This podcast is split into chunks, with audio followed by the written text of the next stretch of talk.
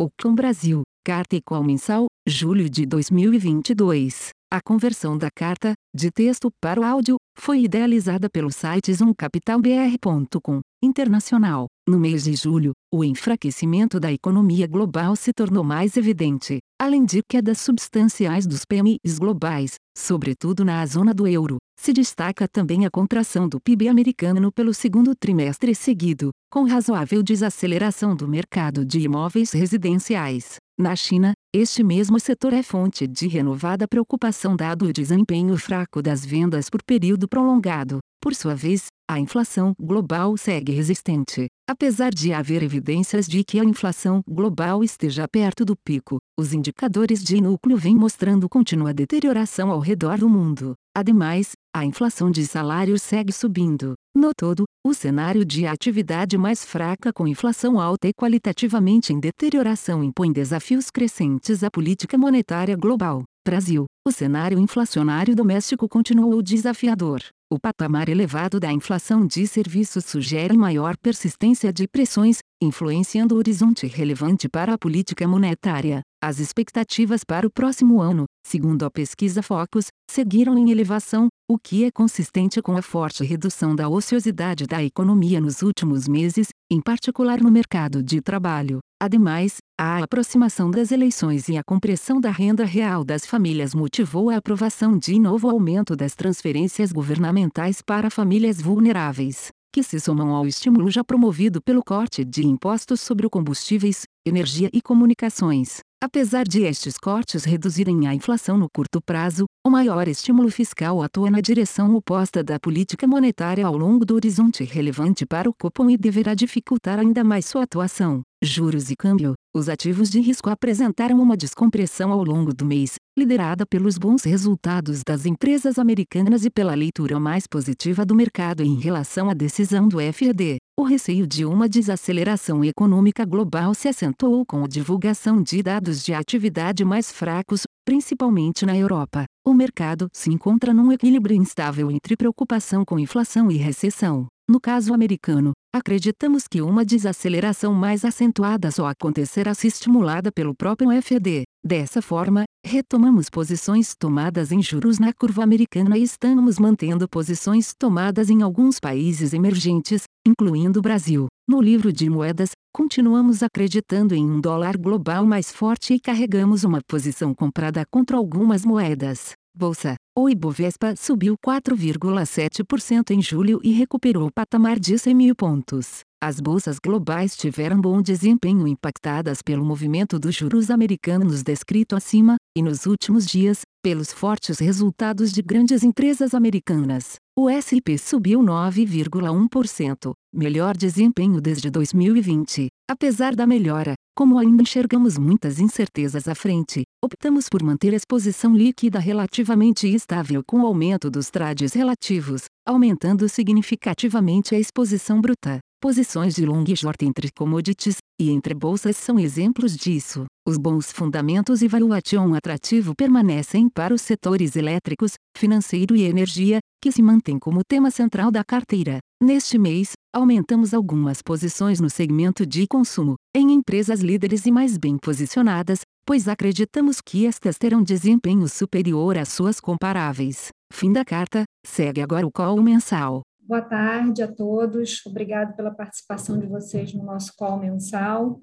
A gente vai contar, como de praxe, com a participação do Paulo Val, que é nosso economista-chefe, vai falar de cenário.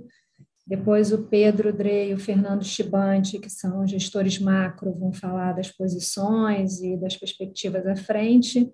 E, posteriormente, o Duda vai falar da parte de renda variável. A gente vai deixar a caixinha de perguntas e respostas para vocês fazerem as perguntas e a gente vai tentar responder a todas elas. Obrigada. Paulo, pode, pode prosseguir. Obrigado. É, boa tarde a todos. Eu vou começar falando da parte é, externa e, e, um tema que nós já tínhamos aborda, abordado na, no último call é, foi provavelmente o destaque, que foi justamente esse enfraquecimento da economia global. É, acho que a gente já tinha puxado esse assunto, que era uma discussão que estava crescente. É, ele fica mais evidente nessa nesse último mês, tem alguns dados que chamam particularmente atenção, os PMIs, que são índices é, antecedentes, eles, eles antecipam um pouco o comportamento é, da atividade é, nos diversos países, eles vieram sinalizando uma, uma, um arrefecimento do, do, do crescimento, uma, uma dinâmica um pouco pior. É, a gente teve, no caso específico dos Estados Unidos, um, a divulgação é, dos PIB do segundo trimestre negativo e, e, com isso nós temos dois trimestres consecutivos de contração. É, Inclusive, nesse caso específico, tem uma questão de composição. A queda no segundo trimestre ela é pior do que o que a gente viu no primeiro é, trimestre, porque a do segundo ela realmente foi um, um, uma queda de, de, demanda doméstica, então pode estar realmente mais ligada à, à, desaceleração da atividade. A gente tem os dados da parte do mercado imobiliário também é, sinalizando um desaquecimento.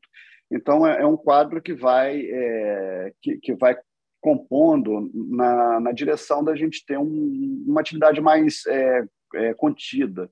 Né? Isso uh, nos Estados Unidos, tem no, na zona do euro, tem, uh, tem a questão também da China, onde o mercado imobiliário também tem dado sinais é, mais, é, mais fracos. Então, é, eu acho que isso vai caracterizando realmente um, um quadro mais geral é, mas, a despeito disso, também a gente tem um quadro de inflação que continua resistente. Ela pode estar perto do pico em alguns lugares, está passando um pouquinho do pico em, em outros, mas é, a verdade é que ela continua em patamares bastante preocupantes, muito fora das condições normais que a gente vê é, no, no, no, cenário global. Então, segue ali um foco é, relevante de preocupação e, na verdade, também é, coloca os bancos centrais justamente naquele, naquele momento mais complicado para a condução de política econômica, de política monetária especificamente, que é quando a gente tem, é, de um lado, ainda a inflação forte, a inflação preocupante, desconfortável, é, e de outro, os dados de atividade começando a ceder. Então, é, é segue ali um, um mundo mais é, ruidoso, um mundo mais difícil para os bancos centrais é, navegarem.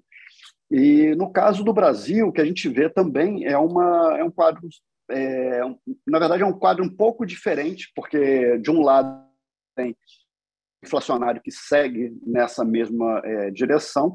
A gente tem até alguns indicadores já começando a ceder um pouquinho, mas o fato é que é, os dados são muito fortes, muito preocupantes, especificamente uma questão de composição é, muito relevante é, no, nos dados domésticos é a inflação de serviços é, é, tendo atingido níveis muito altos. É, isso acho que é, um, é uma questão é, realmente preocupante, porque esse indicador é um indicador que tende a ter uma persistência muito maior do que a inflação de bens. Então, mesmo que nós tenhamos aí uma inflação global um pouco menor e isso é, contribua um pouco para uma desinflação, a inflação de serviços ela tende a ficar mais resistente, ela tem um peso muito grande na inflação doméstica, e isso tende a, a ser uma, uma, uma, uma dificuldade a mais que o Banco Central vai ter aqui no, aqui no Brasil. Uh, além disso, é, ainda dentro desse quadro da, da, da inflação de serviços, acho que cabe destacar que a gente viu uma, uma diminuição da ociosidade muito grande nos últimos meses é, aqui no, no Brasil. Aqui eu estou falando especificamente da taxa de desemprego caindo de forma muito forte, o CAGED continuando a mostrar uma criação de vagas muito forte também todo mês. E, e, esses dados eles são muito ligados a uma inflação de serviços mais, é, mais persistente, mais alta, né? um repasse maior do, do resto da inflação para esse segmento específico. Então, acho que é, é, um, é, um, desafio diferente no mundo, que a atividade já começa a, a desacelerar. Aqui a gente está tendo um quadro de revisões sistemáticas da atividade para cima, é, no momento também que as expectativas tendem a ter uma, uma elevação, principalmente para o próximo ano. É, e, e, e ter um terceiro vetor de dificuldade é a questão fiscal. a gente já vinha discutindo a nossa preocupação fiscal, a gente já, já tinha falado da, da questão do, do fiscal sobre os combustíveis, a redução de tributação.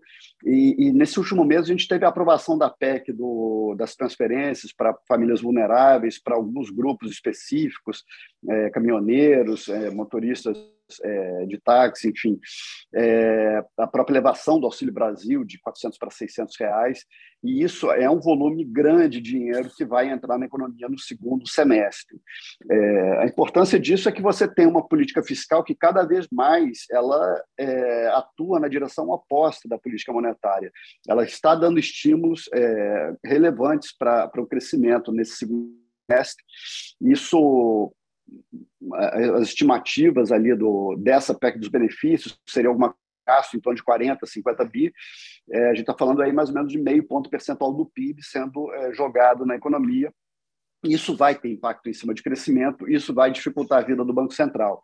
É, não é à toa que, mesmo com todo esse efeito desinflacionário que a gente viu em cima dessa PEC é, tributária, em cima de combustíveis e energia elétrica, que reduz a inflação desse ano, é, então a gente, é, aqui na Alcan, a gente trabalha com uma inflação até um pouquinho abaixo de 7% para esse ano. A nossa inflação para o ano que vem ela até subiu, não porque nós esperemos uma reversão desse, desses movimentos, a gente não espera, pela lei ter, mas, é, mas eu acho que todo esse estímulo fiscal ele acaba gerando uma, uma redução de ociosidade na economia, uma quantidade de estímulos que vai, na verdade, levar a inflação do ano que vem. E, e a grande interrogação é qual vai ser a trajetória dessa, dessa questão, dessa parte fiscal é, com a virada do ano, com um, um novo governo, é, seja ele qual o governo for. Então, é, Acho que o, o, a gente tem a decisão do Copom essa semana, ele provavelmente vai subir é, meio ponto, é o, é o consenso, é o esperado. Acho que é, provavelmente ele, o Banco Central não tem muito incentivo para desviar dessa estratégia, mas é, na nossa visão ele deveria, é, inclusive, prolongar esse ciclo para sinalizar a intenção do Banco Central de de combater realmente essa, essa deterioração de expectativas e se contrapor, de certa forma, também a essa quantidade de estímulos que vai sendo aplicado à, à economia. Uh, bom, eu acho que é isso que eu teria para passar aqui do, do cenário. Eu passo então para o Pedro para falar do, do mercado. Bom, obrigado, Paulo. É, boa tarde a todos. Obrigado pela presença no nosso call. É, dando sequência aqui, falando um pouco da, da parte dos mercados, né, o que a gente viu nesse último mês de julho é, foi um movimento é, muito impressionante de descompressão dos ativos, né, um afrouxamento das condições financeiras assim de maneira geral. Né, na segunda quinzena do mês, a gente viu um fechamento de taxa é, bem forte, né, inclusive o juro real nos Estados Unidos, né, nos prazos de dois anos, até o prazo de cinco anos, voltaram para os patamares é, negativos, um fechamento de de mais de 50 vezes no mês, as taxas de juros nominais fechando, né, as bolsas com movimento de alto expressivo, né, as bolsas americanas né, com uma alta entre 10% e 12% no mês. Então, de fato, um afrouxamento muito grande das condições é, é, é, financeiras. É, é, o que impressiona um pouco a gente são os motivos é, por trás dessa melhora da percepção de risco, dessa desse risk-on que aconteceu nos mercados. Né? O Paulo é, falou muito aqui desse cenário de desaceleração de atividade econômica. Então, assim, a visão geral que está que tá se formando no mercado é que essa desaceleração de atividade econômica vai acabar refletindo em menos altas de juros é, nos países envolvidos ali, principalmente Estados Unidos e Europa. Né? É, então, o mercado está vendo esse risco de recessão é, que tem aumentado bastante como sendo um vetor positivo para risco global, né? né? De certa forma, comprando um pouco o cenário que está embutido nas projeções do Fed, né, que, que ele divulgou lá em junho, né, mas foram reforçadas aqui agora de novo no, no, na coletiva de imprensa do Powell no final do mês, que é um cenário onde é, a inflação vai aos poucos convergindo é, para a meta do Fed, mas sem nenhuma taxa de sacrifício elevada, sem grandes quedas de atividade econômica e sem, e sem um aumento de desemprego é, muito grande. Então, é, conforme a gente falou no mês passado, a gente está passando por esse momento de transição, né, que por natureza eu acho que acaba sendo bastante volátil, o mercado oscila muito, né, como a gente tem repetido aqui, entre é, é, o cenário extremamente inflacionário negativo para risco, e no outro lado do pêndulo, um cenário de atividade econômica fraca, recessão, é, e que seria um cenário é, mais positivo para risco. Então, a gente é, continua nessa transição, que é um momento bastante turbulento. Né? A gente sai daquele momento onde eram todos os vetores alinhados na mesma direção de mais juros, né? que você tinha crescimento forte, inflação alta, commodities pressionadas, para um cenário onde é, a inflação é mais disseminada, os juros são mais altos, mas o crescimento é mais baixo. Né? E isso ainda é, a gente tem que conviver aí pelas reverberações desses sucessivos choques aí que a gente teve é, passado, principalmente é, no setor de energia.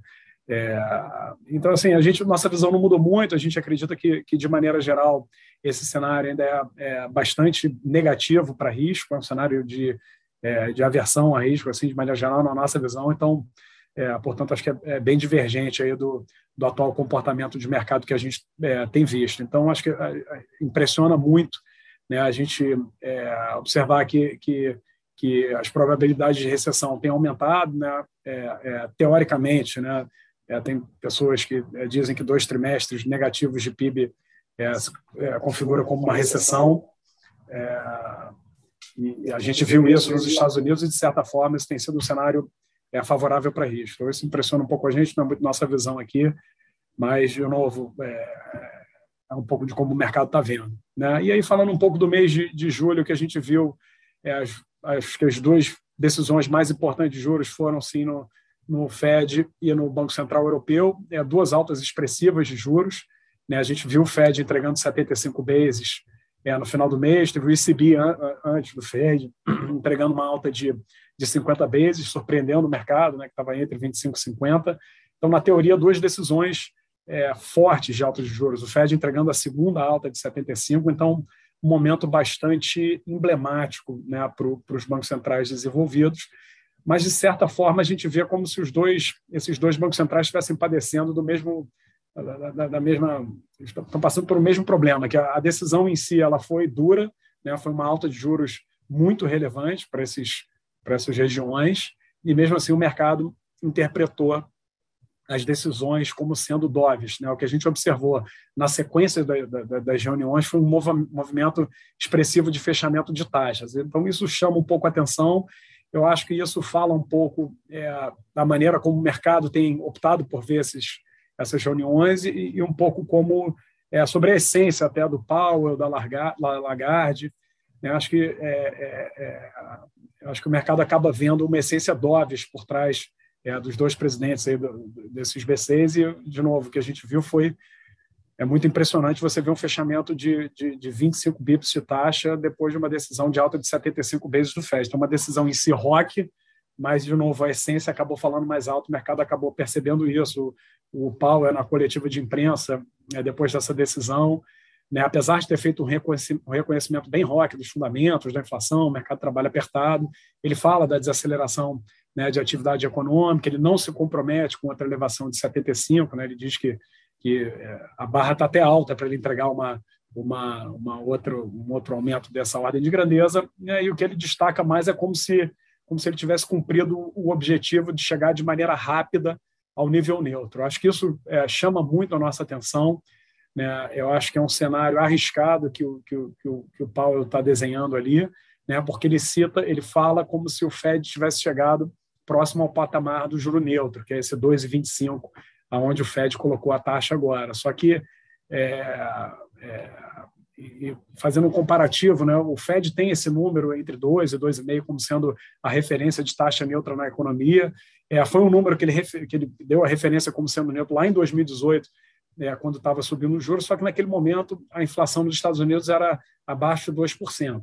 Né? Hoje a inflação dos Estados Unidos está acima de 9%, e a gente acha que é muito pouco provável que o neutro seja o mesmo neutro lá em 2018. Então, é, é, a gente não sabe qual é a taxa neutra nos Estados Unidos, mas é o que a gente acredita que ela, ela é acima desse patamar atual. Então, eu acho que o risco é, que está por trás dessa postura do Powell é o risco dele estar tá com uma percepção de que a política monetária está num lugar onde ela não está. Né? E, é, periga ainda essa política monetária estar estimulativa e não suficiente para trazer as inflações de volta para a meta. Então, e a Lagarde, um fenômeno parecido, entregou uma alta mais forte do que o mercado esperava, mas é, o recado que ela transmitiu foi mais uma antecipação temporal do orçamento de juros do que uma percepção de que o ciclo é muito maior. Né? ela mudou completamente a comunicação. Né? Antigamente, anterior a essa reunião, o, o, Banco Central Europeu tinha um forward guidance de entregar 25 em julho e 50 em setembro, mas com essa decisão de entregar 50 em julho, o ECB praticamente rasgou. Ela disse que não, não está mais válido o forward guidance de uma alta de 50 vezes em setembro. Então, que ela vai agora reunião por reunião decidir o que tem que ser feito com relação à política monetária. Então, foi uma comunicação doves, né? e o resultado disso também foi uma foi um afrouxamento das condições financeiras também na, na região europeia. Então, é, é, eu acho que o mercado está vendo é, esses BCs como uma comunicação doves para frente, né, de novo comprando um cenário que a gente não acredita que vai se concretizar, né, como a gente escreveu na nossa carta hoje, a gente acha que uma recessão mais forte nos Estados Unidos só vai acontecer se ela for induzida pelo Fed, e da maneira como o Fed está se comportando, não parece que é um banco central que está é propenso a fazer o que tem que ser feito para trazer a inflação de volta para a meta. Então, é, em termos práticos, o que a gente fez aqui no nosso portfólio, é, no, no, no, no, portfólio internacional, foi voltar a expandir o risco tomado em juros. Tá? A gente que, no qual passado, comentou que a gente reduziu bem as posições quando o mercado precificou duas altas de 75 na curva americana, a gente voltou a aumentar as posições. Sofremos um pouco com essa reversão das taxas de juros que cederam na segunda quinzena do mês. Tá? É, isso explica um pouco o resultado pior dos fundos multimercados aí no mês de julho, tá? mas a gente está vendo esse momento como uma certa oportunidade para voltar a aumentar as posições, principalmente nos Estados Unidos. Acho que a gente está no momento de uma divergência grande das regiões. Né? É, a China, com esse risco de desaceleração que o Paulo falou, a Europa sofrendo os impactos aí da, da guerra né? e todo o risco é, de escassez energética, o impacto que isso tem na atividade econômica. Os Estados Unidos, os Estados Unidos uma economia um pouco mais fechada, apesar de estatisticamente é, é, ter tido essa recessão técnica, os números estão um pouco mais fracos, a gente não acredita que, que a desaceleração é muito forte. Então, está havendo essa divergência entre as regiões e a gente, nesse momento, está preferindo concentrar as posições tomadas é, nos Estados Unidos, é, que, na nossa opinião, tem, um, tem uma capacidade é, maior de, de, de navegar nesse período desafiador para a atividade econômica. A gente é, reduziu um pouco, as, reduziu é, de maneira relevante até as posições dos outros emergentes, concentrando um pouco mais em Brasil. É, momentaneamente estamos é, zerados no leste europeu, que é uma região que é, é, foi parcela relevante do nosso risco aqui. A gente já viu alguns bancos centrais, como exemplo o Banco Central da Polônia, cedendo um pouco esse cenário desafiador para a atividade econômica. Né? Então, o Banco Central que mudou a sua postura, está com está com uma comunicação muito mais dovish, um mercado que tirou bastante alta da curva.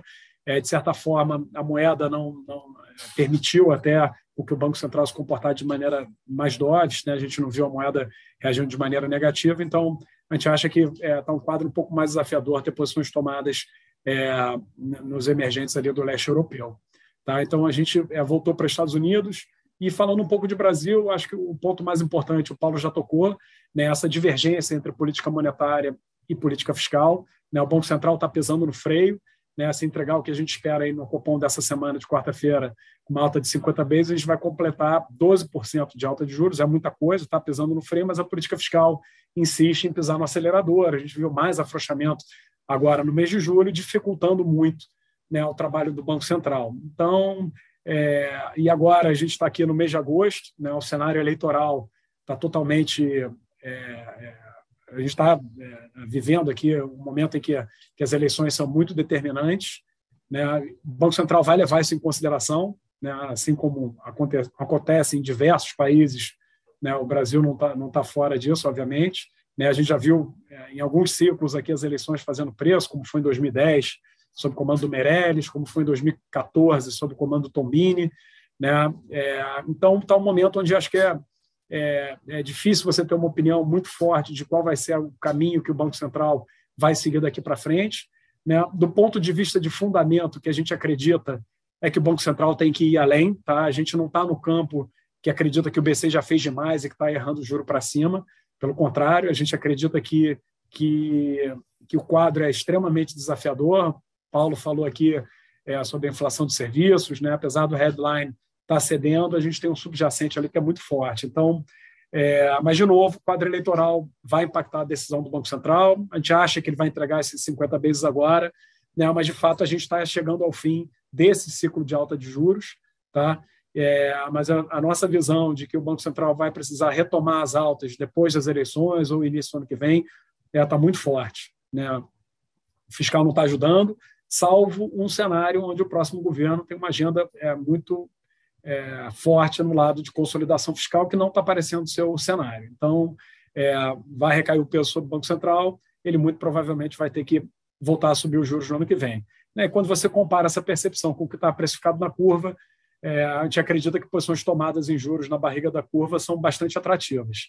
Né? O mercado precifica mais uma alta de 50 vezes agora, quarta-feira, depois outra alta de 25, né? então levando a Selic para 14, e ano que vem, é, no final do primeiro trimestre, o mercado já inicia um ciclo de queda de 250 vezes. Então, é um cenário, de novo, extremamente otimista, como a gente tem repetido aqui.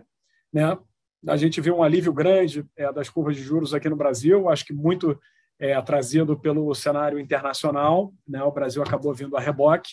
É, a gente não acha que isso conversa com os fundamentos, então a gente tem visto essa curva de juros como é, pouco premiada e estamos aproveitando esse momento aí para aumentar as posições tomadas. De novo, é um, é um cenário que é menos é, claro do que era antes dessa discussão toda de recessão, porque você tinha todos os vetores na mesma direção. Então, agora, de novo, um momento mais turbulento, tem que administrar as posições com mais cautela, um pouco mais dinâmico, mas a gente ainda continua acreditando que essa temática de alta de juros vai ser muito presente ainda no segundo semestre de 2022, tá? É, é, e, e que esse quadro de desaceleração de atividade econômica não vai facilitar em nada a vida dos bancos centrais. Pelo contrário, vai tornar a vida deles mais difícil, porque você tem que subir juros no momento de queda de atividade econômica, é, é muito mais difícil. Então, é um pouco essa visão, não mudou muita coisa.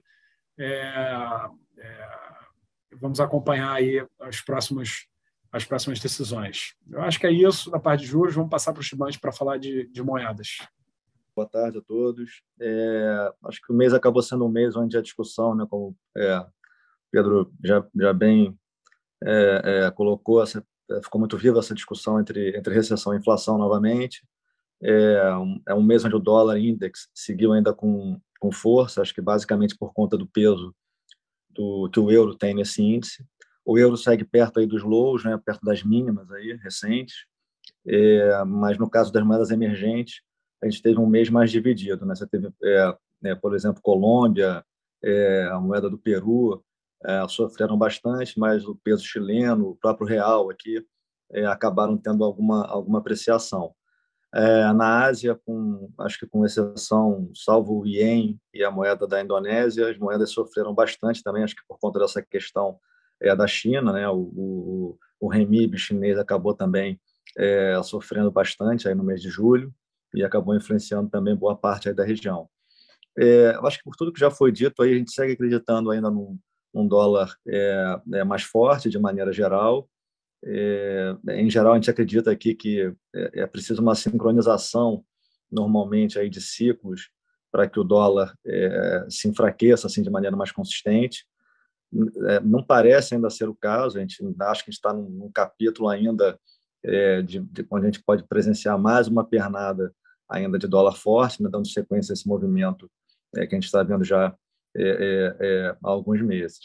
A gente acha que, eventualmente, a gente pode até entrar num ciclo de dólar fraco mais para frente, se o Fed conseguir atingir o que deveria ser o objetivo dele, né, basicamente, que é gerar uma desaceleração econômica mais forte. Então, a gente está no meio desse, desse cenário que eu acho que, de, de maneira geral, nos dá um pouco mais, continua nos dando mais convicção de que a gente tem que manter essa posição comprada em dólar. Então, já falando aqui em posição, a gente segue uma, uma carteira basicamente é, alocada em dólar contra uma cesta. É, no momento, a gente está com uma cesta é, short aqui no real, é, na moeda da China, no REMIB e no sol peruano. A gente acha que é uma cesta dinâmica, obviamente que a gente é, alterna alguns componentes de acordo com alguns, com alguns eventos e que vão acontecendo. É, a gente acha que eventualmente acho que é, o euro certamente é um é, um, é uma posição que a gente gosta, está no nível agora, é, tecnicamente, que a gente acha que, que, que pode ser que até volte um pouquinho para a gente entrar, ter um ponto de entrada um pouquinho melhor, então a gente está sem posição lá agora, mas é uma posição que certamente vai voltar para o nosso book é, também em breve. Tá? Então, acho que é isso, em linhas gerais. É, vou passar para o Duda para fazer as considerações sobre Bolsa e fazer as considerações finais. Obrigado. Bom, tá ok. É, obrigado, Fernando, é, Chibante. É, minhas considerações vão começar é, um pouco pelo mês. É, a gente conseguiu fechar os meses positivos nos multimercados, mas um pouco abaixo do CDI, teve um pouco, acho que, de uma realização do tema que a gente perseguiu, e perseguiu muito bem, é, com grande sucesso aí na parte macro.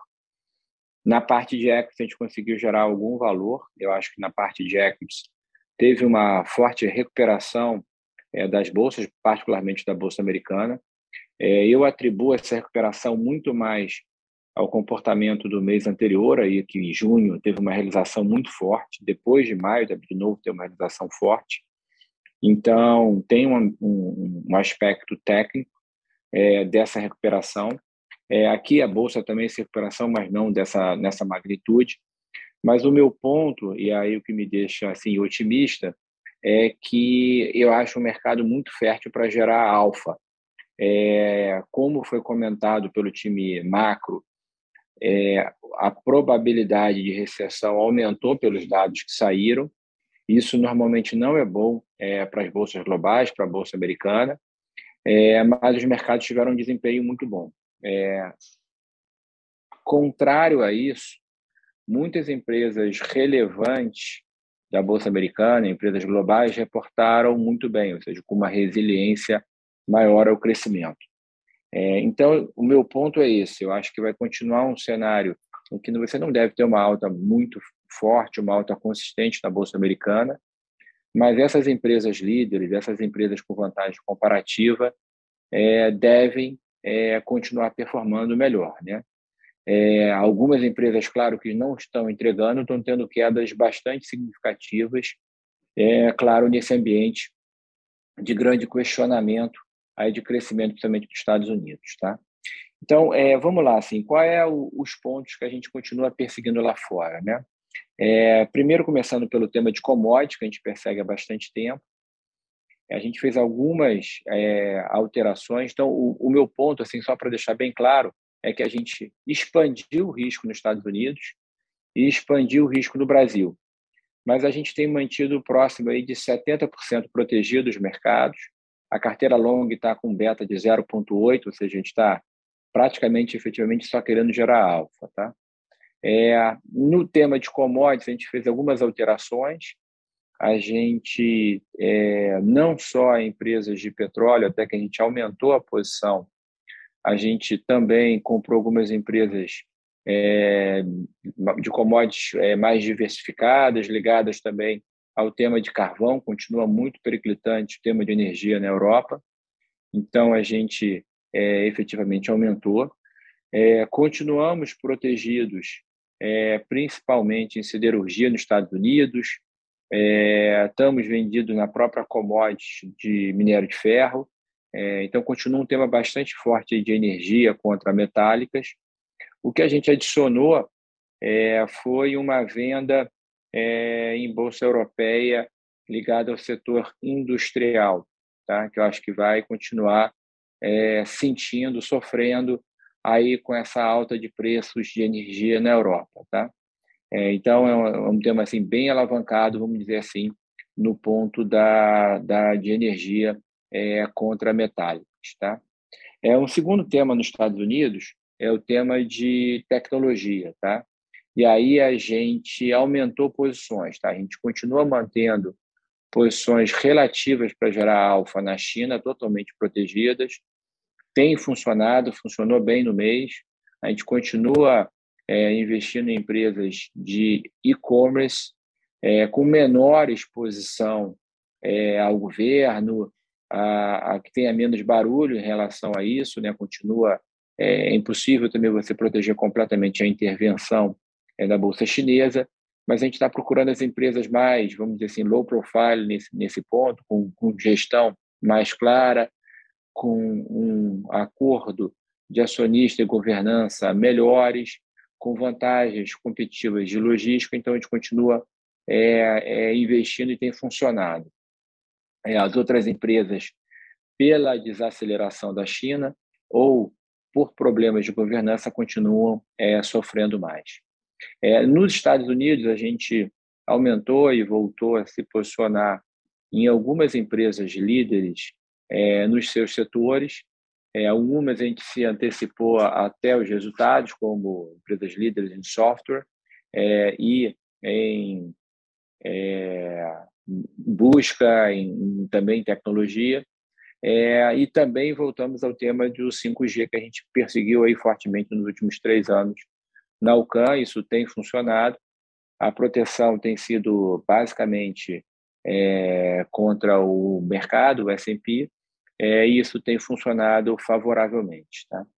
É, o terceiro tema é o tema do setor financeiro, que a gente já tinha falado que a gente tem perseguido lá via bancos de investimento, a gente procurou agora aumentar mais na parte de cartões de crédito, é, principalmente porque a gente tem visto o consumidor americano, apesar de ter é, tá mais desafiador com o evento da, da inflação, ele tem conseguido é, gastar sua poupança, então o nível de gasto continua alto, inclusive é, saindo dessa onda de Covid com gastos em viagens mais fortes.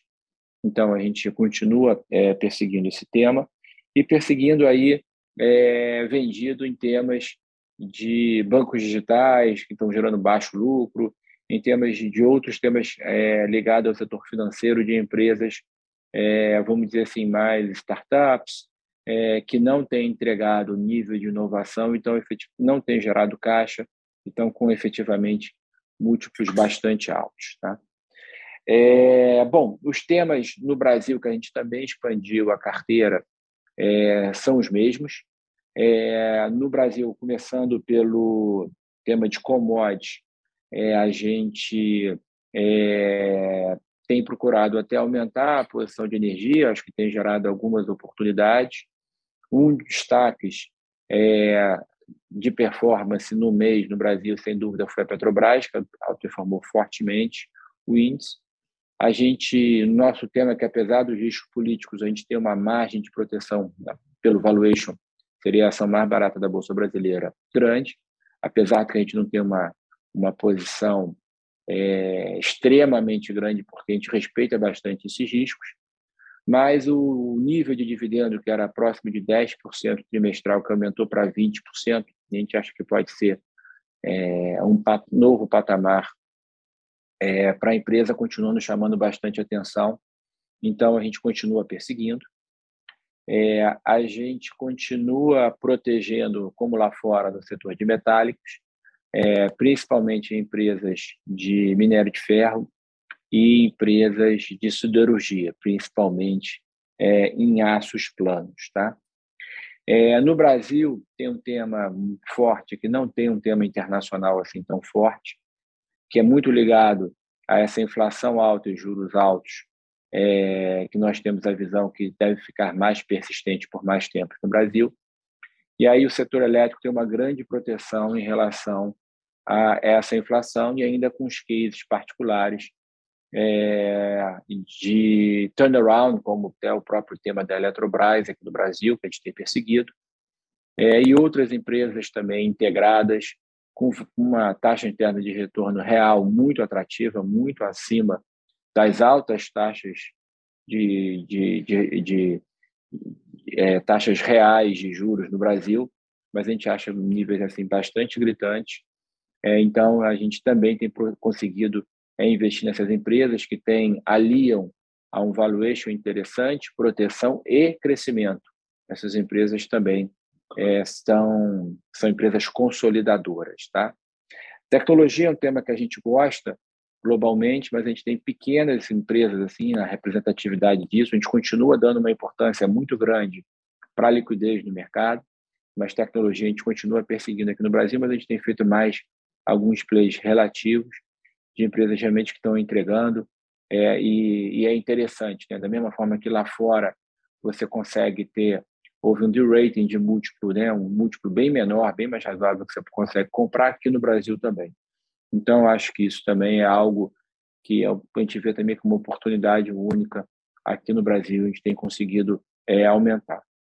É, o tema lá de fora de financeiro aqui no Brasil é bastante rico, então a gente continua perseguindo em desde bancos de varejo tradicionais, que estão múltiplos de extrema crise, é, de valuation é, muito baixo, a relação de retorno ajustado a risco é bastante alta, na nossa opinião, então a gente tem conseguido comprar.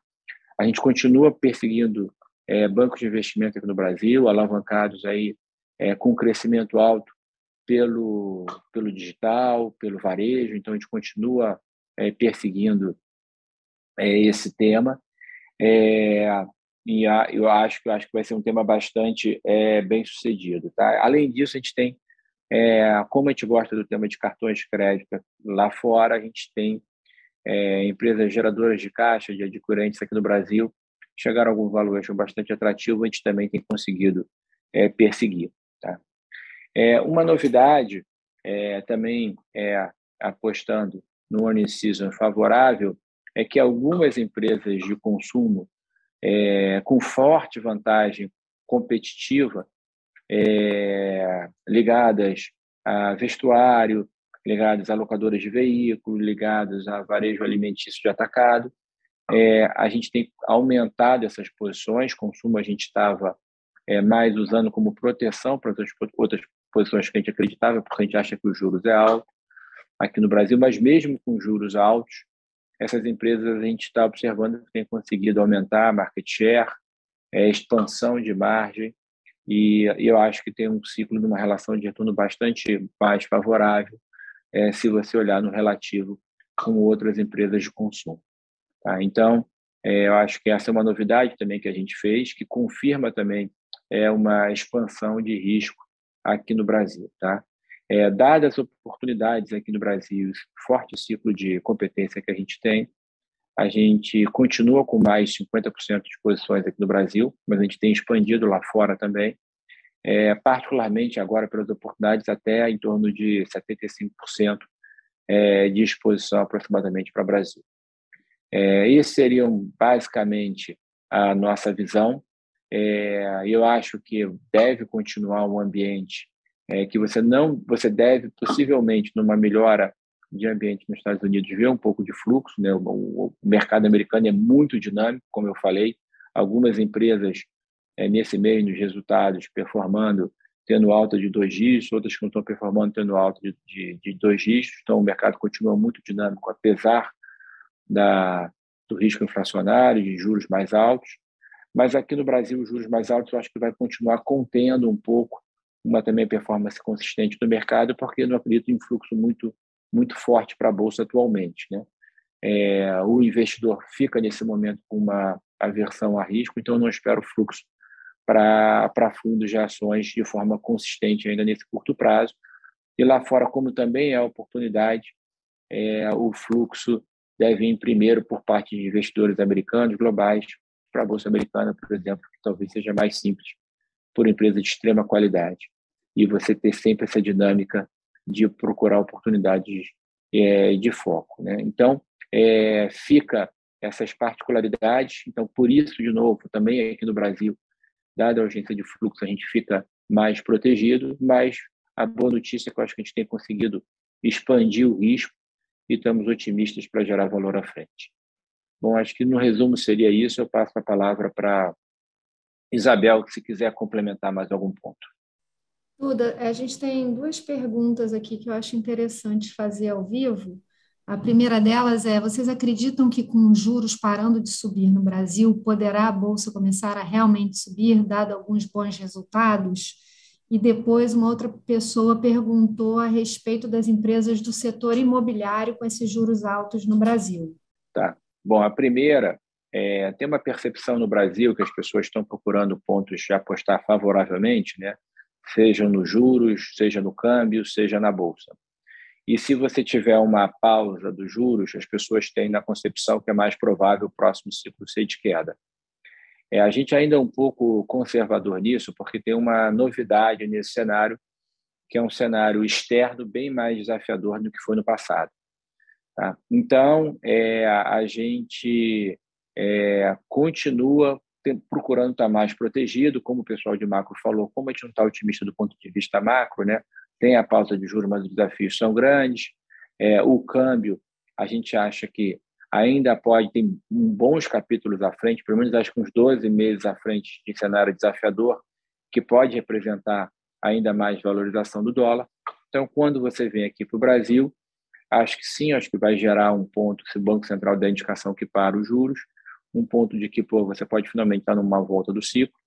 A gente, de novo, a gente é marginalmente comprado, a gente vai ganhar nesse marginal, mas a gente tem como filosofia aqui também procurar as empresas que têm crescimento. Então, a gente vai a gente prefere, do ponto de vista de retorno ajustado ao risco, expandir a carteira marginalmente no direcional é, e mais nessas empresas que eu acho que vão se beneficiar mais nesse crescimento é, do que do que fazer uma aposta, vamos dizer assim, diretamente. Tá?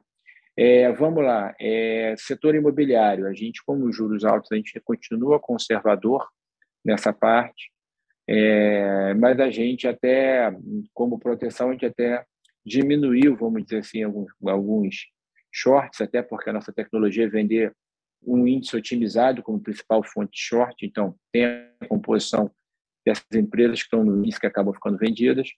É, por exemplo, a MRV, a gente acha que nesses níveis, é, até pela, pelo bem-sucedido processo de expansão nos Estados Unidos, é, fica num nível bastante baixo, então a gente também é mais cauteloso, a gente reduziu esse nível de venda, mas a gente acredita que é muito importante nesse cenário de juros altos é um retorno acionista ainda mais ligado ao curto prazo.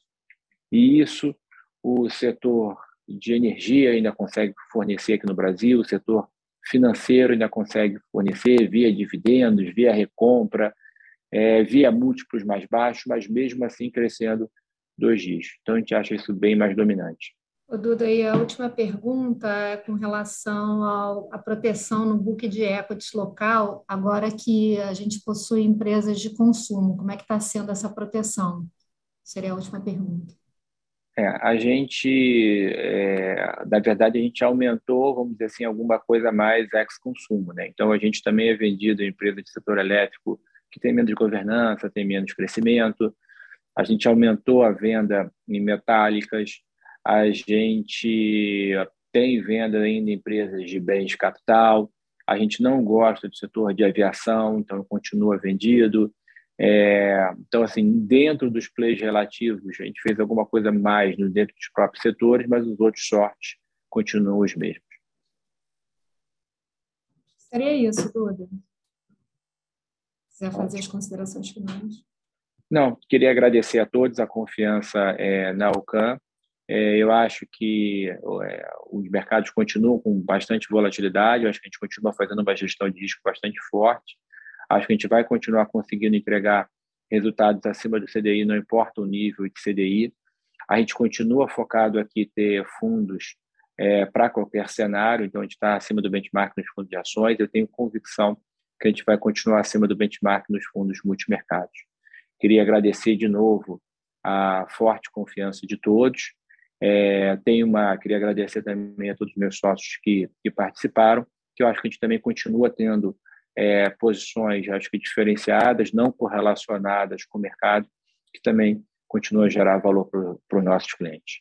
Obrigado e um bom mês a todos. Obrigado, pessoal. Boa tarde. Obrigado a todos. Boa Obrigado. tarde. Tchau. Fim do call. Oclon Brasil. A conversão da carta, de texto para o áudio, foi idealizada pelo site zoomcapitalbr.com. Aviso legal. É recomendada a leitura cuidadosa do regulamento dos fundos pelo investidor antes de tomar a decisão de aplicar seus recursos. A rentabilidade passada não representa a garantia de rentabilidade futura. A rentabilidade, quando divulgada, não é líquido de impostos. Fundos de investimento não contam com garantia do administrador, do gestor, de qualquer mecanismo de seguro ou fundo garantidor de crédito, FGC. Para avaliação da performance de um fundo de investimento, é recomendável a análise de, no mínimo, 12 meses. A gestora não se responsabiliza por quaisquer decisões tomadas tendo como base os dados deste documento. As informações aqui contidas têm caráter meramente informativo e não constituem qualquer tipo de aconselhamento de investimentos ou oferta para aquisição de valores mobiliários. Os investimentos em fundos de investimento e demais valores mobiliários apresentam riscos para o investidor.